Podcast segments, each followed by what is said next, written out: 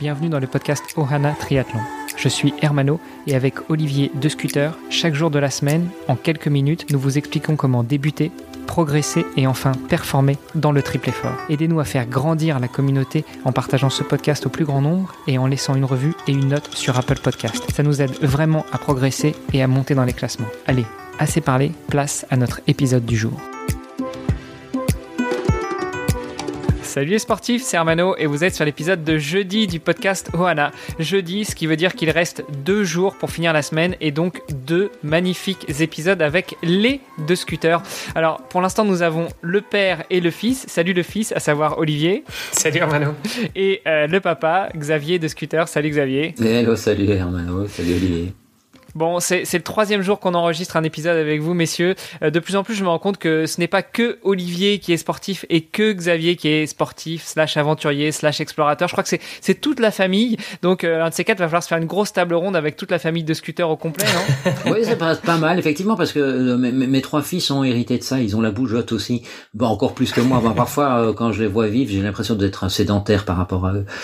Ils sont euh, l'un au Chili, l'autre en Australie, euh, le, troisième en Équateur, euh, en Colombie. voilà, c'est, c'est, ce sont, sont, ils ont l'âme nomade, mais ils ont reçu ça effectivement dans le biberon.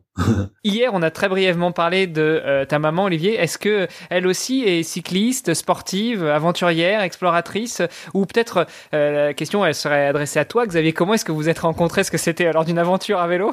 Non, pas du tout. C'était à l'université sur les bancs de l'UNIF. Donc, euh, alors euh, non, elle est pas. Enfin, Olivier répond. Est-ce qu'elle est sportive à ton avis? Bah, elle a un vélo.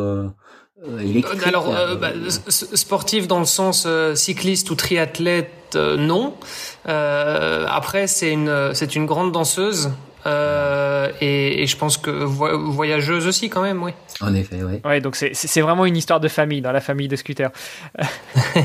ben, D'ailleurs, cet été, euh, je, je, propose à ceux de mes fils qui euh, le désirent de, de, de, reprendre la route. Évidemment, avec le Covid et les, et les restrictions, ce sera peut-être difficile, mais euh, on a bien l'intention de partir du côté de la forêt noire et puis d'aller le plus loin possible. Budapest. ah, ça va être cool ça. Voilà, l'invitation est lancée. Bon, bah, Olivier, si pas, si t'étais pas au courant, maintenant c'est fait. Et puis, bah, du coup, euh, il va y avoir une autre invitation qui va être lancée. C'est que cette table ronde avec les deux scooters va certainement valoir la faire en, en bikepacking. Vous, vous accrocherez le micro derrière le vélo et puis on se fera des épisodes spéciaux. Ah, absolument, avec plaisir. Bon Xavier, revenons un petit peu à toi et euh, à cette euh, à cette euh, cette fibre pour l'aventure, l'exploration. tu nous as parlé hier de, de ton aventure en, Himalaya. Tu nous as même dit que tu y avais été deux fois. Est-ce que c'était vraiment le, le, début de tes aventures ou est-ce que c'était une continuité? Est-ce que tu avais déjà pris le vélo pour aller faire des, des expéditions, des, grandes sorties comme ça?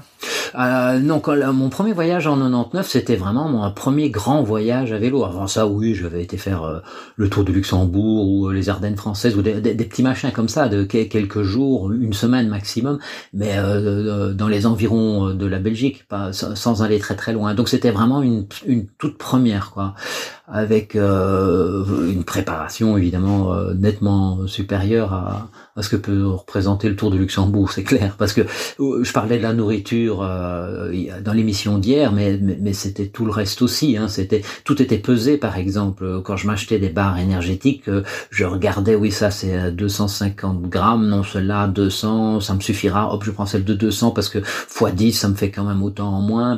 J'avais calculé pour ne pas dépasser un packing de 11 kilos à trimballer. Et euh, donc tout était vraiment mesuré. J'avais pris un sac euh, de couchage mais j'avais pris un euh, très léger beaucoup trop léger. J'ai eu froid toutes les nuits évidemment à cette altitude là je, caillais je claquais littéralement des dents pendant toute la nuit mais j'avais un petit sac de couchage le, plus léger possible. Tout avait été vraiment calculé.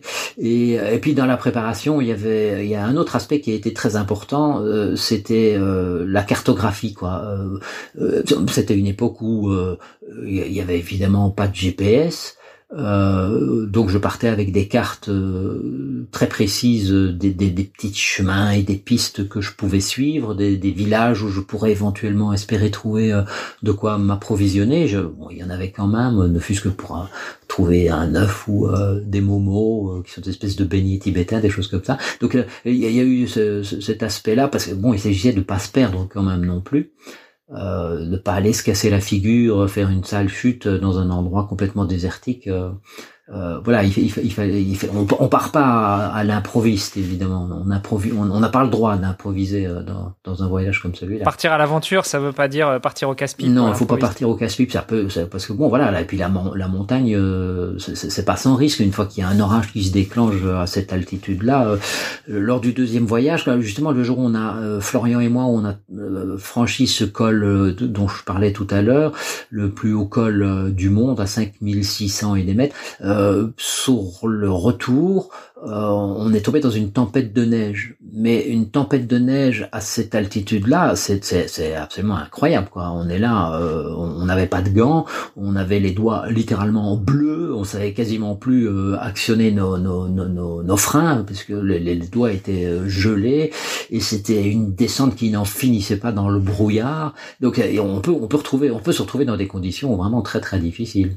Et forcément ça, ça arrive à un moment ou l'autre quand on est à cette altitude. Comment est-ce qu'on fait dans ce cas-là, justement, quand on se retrouve dans des situations pareilles On serre les dents et euh, on attend que ça passe? Bah oui, il y a, y, a, y a, pas le choix. Mais surtout, euh, il faut essayer éviter de prendre les risques, quoi. Donc euh, là, la descente, on l'a faite à, à, à, du 10 à l'heure parce qu'on voyait à, à 3 mètres devant nous.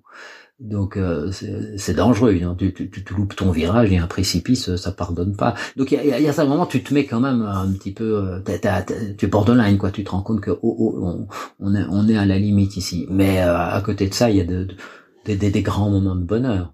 Arriver dans un monastère tibétain, être accueilli par des moignons qui voient ton VTT euh, en alu, et, ils, te, ils, te, prennent pour un ovni, quoi, ou pour un extraterrestre. Alors, ils, ils, te demandent tous de pouvoir faire un tour sur ton vélo euh, dans la cour du monastère. Donc, il faut imaginer euh, quelque chose comme Tintin au Tibet, quoi, pour avoir une image. Et, puis, tu as tous ces moignons qui, qui, qui empruntent ton vélo et, qui font le tour euh, comme ils peuvent. C'est génial, évidemment. Oui, donc j'allais te poser la question de, du vélo. Effectivement, tu l'as, tu n'as pas fait ça avec ton vélo de route, donc tu, tu viens de nous le dire, tu l'as fait avec ton VTT.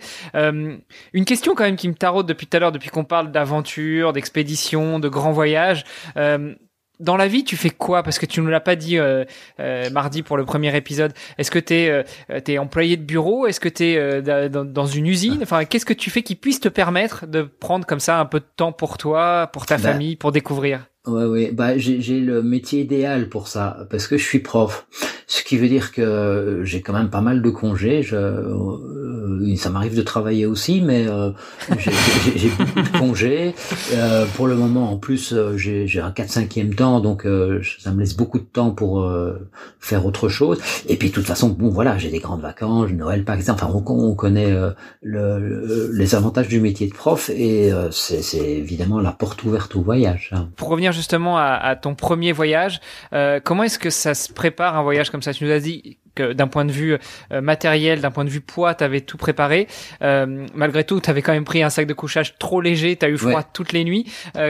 Comment est-ce qu'on prépare ça? Je, je, parle pas vraiment sur l'aspect physique parce que euh, les montées, les descentes, le dénivelé, la, la distance, ça c'est une chose qui à la limite se prépare plus ou moins, mais mais sur tout l'aspect logistique, administratif, mettre le vélo dans l'avion. Euh, et tu nous parles de ça en, en 99, en 1999, on prenait pas l'avion comme on le prend maintenant. Non. Comment ça, comment on prépare tout ça? Oui, c'est c'est pas si évident. Euh, par exemple, à l'époque, euh, j'avais pas de valise pour mettre mon vélo.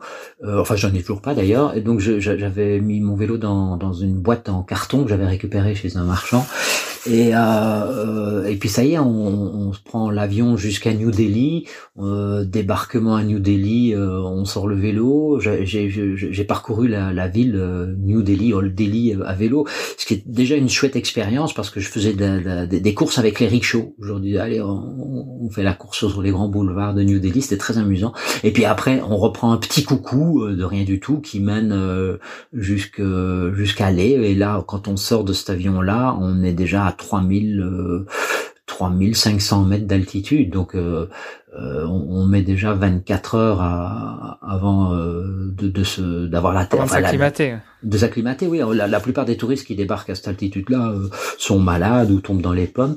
Moi, ça va. Le, mal de l'altitude, j'ai jamais trop eu. Euh, après euh, deux jours, j'étais parti jusqu'à Lamayuru, qui est un très beau monastère à 120 km de lait. Donc, j'avais fait une, une, belle grosse étape. Mais bon, c'était, j'étais exagéré. Quoi. Le surlendemain, j'étais mort. Ceci dit, le mal de l'altitude, euh, c'est, tu, l'as, tu, tu n'en as pas souffert, mais je sais que c'était le cas de Florian, par exemple. Oui, alors là, effectivement, quand on a débarqué à Alais, euh, Florian, euh, on, est arrivé à Alais, pas de chance, euh, dans cette petite bourgade. Enfin, c'est la capitale du Ladakh, enfin le chef-lieu du Ladakh. C'est une une ville extraordinaire. J'adore les. J'y suis allé trois ou quatre fois hein, parce que j'ai fait des trekking à pied aussi dans le coin. Et euh, tout était fermé parce qu'il y avait une grève générale. Le bouddhiste était mécontent, enfin pour des raisons peu importe. Et euh, donc euh, on, on, a trouvé quand même un, un, un restaurant ouvert pour aller manger des momos. Et pendant qu'on est en train de manger ses beignets, Florian devient tout blanc. Il me regarde et paf, il a sa tête qui tombe dans son assiette. Il est tombé dans les pommes. Euh, et, et, là, il y a le serveur qui m'a dit ah vous venez d'arriver. Euh, bah, faites gaffe. Il, il, a un problème d'oxygène. Il faut il faut lui trouver une bonbonne d'oxygène quoi. Euh, il faut aller à la pharmacie, mais seulement, voilà, moi je, je, je suis sorti comme un fou, j'ai couru comme un dératé tout à fait essoufflé, bien sûr, dans, dans les rues de, de Lé, à la recherche d'une pharmacie ouverte. Mais non, il y, avait rien d'ouvert. Tout était euh, en, en, grève. Donc, euh, je reviens. Euh, je paniquais quand même, évidemment, parce que c'est, c'est, c'est, ça peut être dangereux, quoi. Une embolie pulmonaire, ça arrive. Et puis bon, là, le temps de revenir, il s'était plus ou moins rétabli. Et voilà, je l'ai, je l'ai porté plus ou moins à bout de bras jusque dans son lit. Et, il était bon pour une migraine de 24 heures. Mais après, il s'est après ça, il s'est tout à fait adapté et euh, il a, il a très très très bien roulé. Juste préciser un truc, c'est qu'il est arrivé euh, le premier euh, au sommet du col le plus haut. Il, ce jour-là, il était fou. Il a enregistré d'ailleurs, ça, ça passe. Il faut regarder sur YouTube euh, euh Flore de scooter, Ladak, et il y a une petite image. Enfin, il, il, avait mis son sa caméra sur son guidon, c'est pas mal. Enfin, moi, j'aime bien le regarder de temps en temps, c'est des bons souvenirs. Tu voulais dire, Olivier, je t'ai interrompu. Non, non, ben, je, je disais parce que c'est vrai qu'on l'a pas présenté, mais Florian, c'est mon petit frère du coup et à l'époque, il avait 14 ans quand même.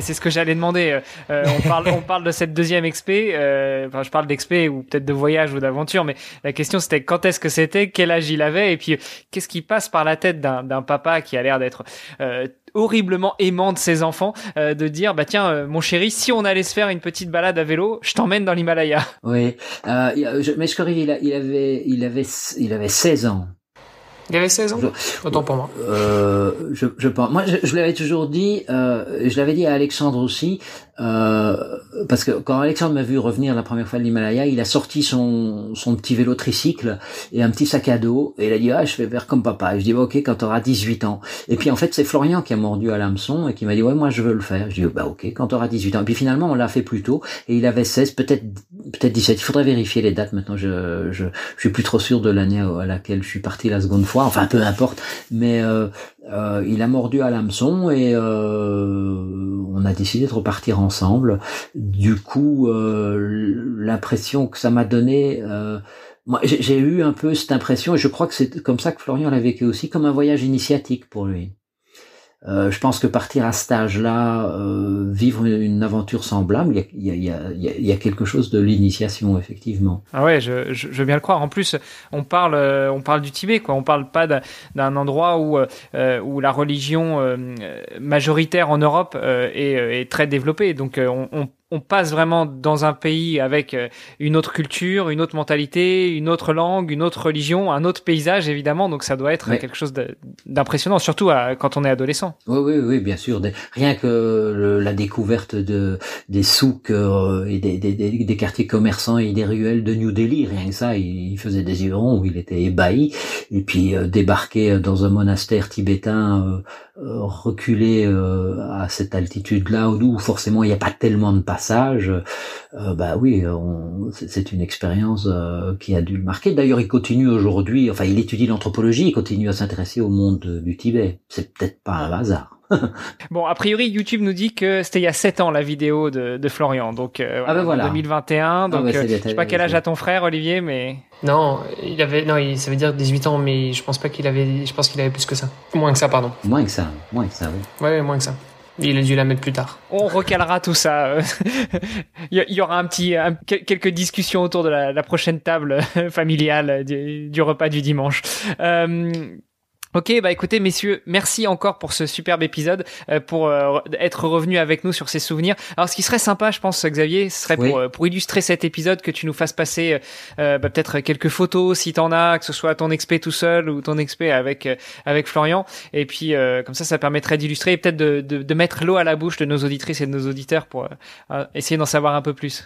D'accord. En fait, j'étais parti à l'époque avec un petit appareil jetable. J'avais, il y avait pas encore de smartphone. Hein. ouais, J'imagine. Ouais. Donc euh, j'ai rien euh, sous forme électronique. Donc euh, enfin, il doit y avoir moyen de faire ça. Mais ça, c'est Olivier qui le fera. Ah, ça va. Olivier, voilà ton job pour la prochaine fois. ça va, c'est noté. Bon, messieurs, je vous souhaite une bonne journée, puis je vous dis à, demain pour euh, euh, retracer, pas retracer le parcours de Xavier cette fois-ci, mais plutôt euh, voir ce qui, ce qui nous prépare pour l'avenir. Ok, avec plaisir. Ça marche. À demain. À demain. Oui. Vous avez apprécié cet épisode? Alors taguez ohana underscore tri sur Instagram et si ce n'est pas déjà fait, laissez un commentaire sur Apple Podcast.